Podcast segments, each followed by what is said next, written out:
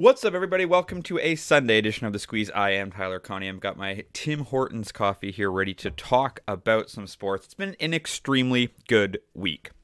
We're up eight units, 12 and 4 on the week, a 3 and 0 day yesterday. So last week was, I think, the first losing week I had in a while. It just goes to show. I think last Sunday I was down like six units in one day and then how quickly all that can turn around. And that is why um, I preach bankroll management. That's why I preach betting units. And I know parlays are fun and scratch tickets are fun, but they are just that. And if you want to bet each and every day, you've got to do it, you know, a little bit smart. And of course, have some fun on, on a day like today. Like on a Sunday, um, before we get to today's best, just want to remind you get in the Discord. It's linked in the description below.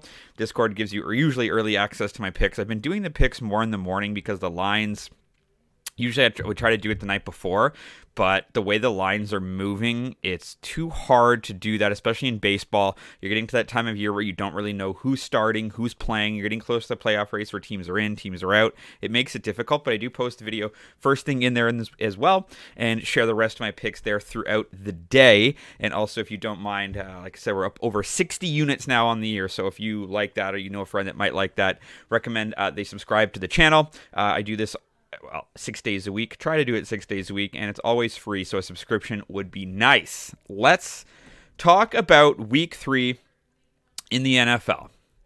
We've got three bets today, and we're starting with the Buffalo Bills. And yes, they are my favorite team, so you can take that into account. But I think this number here of minus five and a half just doesn't make a lot of sense against the Washington Commanders.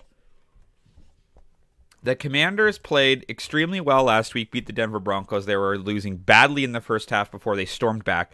So look, Washington's 2 0, Buffalo's 1 1, right?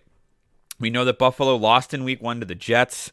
It was the Monday night game where they lose Aaron Rodgers. They go out and they beat the Bills 22 16. And then last week, you had the Raiders jump out early to a 7 0 lead. And you're in Buffalo. You're thinking, what is going on? Since that 7 0 lead from the Raiders, the Bills went ahead and outscored them 38 to 3, demolished them. Absolutely demolished them. That game was at home. They're back on the road here in Washington, who again I mentioned is 2 0. But week one was a four point win against Arizona, who was terrible. And then last week it was a 35 30 win at Denver. But again, you even had the Hail Mary at the end where Russell Wilson completes the Hail Mary. It's a touchdown. Denver misses a two point conversion. That could have gone to overtime. That could have been a Denver win. And like I said, they were out to a very early lead as well. Washington stormed back. I think that had to do more with how bad Denver's been versus how good the Commanders are. And I think sort of the buck stops here. I think the Bills are going to start rolling in a, bit, a little bit. They see this opportunity with Cincinnati being 0 2. It was supposed to be between them and the Chiefs and the Bills, the top three teams of the AFC. There's an opportunity here. And look, the AFC East is not easy. Miami is good. The Jets were supposed to be good. It re- remains to be seen what's going to happen there. And then the Patriots, a lot of people think the Patriots are better than expected as well. So it's not going to be easy for the Buffalo Bills. I think they need to start rolling. I think they do that here and you're getting this for less than a touchdown, less than two field goals, five and a half. Love that number. Give me the Bills minus five and a half for minus 110 at BetMGM. The other bet in the NFL, we go to Green Bay. You've got the Green Bay Packers home opener at Lambeau Field today. Weather's supposed to be beautiful. Nice fall day before you get to the frozen tundra. They welcome in New Orleans, who is 2 0, leading the NFC South. Kind of a similar situation to Washington, though, right? They won in week one against Tennessee but it was only 16 to 15. And then you think, okay, now it's Carolina in week two on the road. They beat Carolina, but 20 to 17, only by three. And you have Green Bay, who's actually playing a lot better. They smoked the Bears in week one. I know Chicago's not supposed to be good this year, but they went into Chicago and into Soldier Field against their rivals and beat the barn, uh, beat the doors off them 38 to 20. And they did lose last week, but it was only a one point loss to the Atlanta Falcons, who, again, I think are a little bit better than people are expecting. They have a much better offense. Obviously, Bijan Robinson has been this dynamo and he's been as advertised. But I don't think that they are that you're going to see New Orleans do something against this Packers team. I think they're starting to figure it out. They've scored 38 points, they've scored 24 points, whereas you have New Orleans who's only scored 36 points against Tennessee and against Carolina. You can say Tennessee, maybe they're supposed to be better too, but I'm just not that confident. The Packers are 2 0 ATS, whereas the Saints are 0 1 1 ATS despite their 2 0 record. So uh, I think the Green Bay Packers win this one. It's you know a big game at 1 o'clock. It's at Lambeau Field. It's their home opener. I mean, the Green Bay Packers straight up on the money line for minus 118. That is at DraftKings. And your last bet of the day, you can call this one a homer pick too. I might regret this, but it's plus 106, so we only have to wager one unit. Give me the Toronto Blue Jays on the money line against the Tampa Bay Rays. Jays won the first game of this series 6 to 2. Jays were leading 6 5 going into the ninth inning last night. Jordan Romano blows the save. Jays lose the game. Absolutely had to win that one. I think they absolutely have to win this one.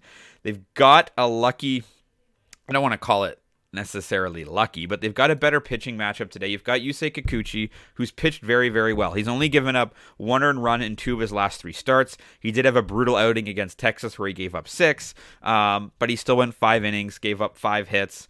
Um, and like I said, he's just he pitched against the Yankees, one earned run, seven strikeouts his last time out. He went against the Royals, five innings, one earned run, eight strikeouts.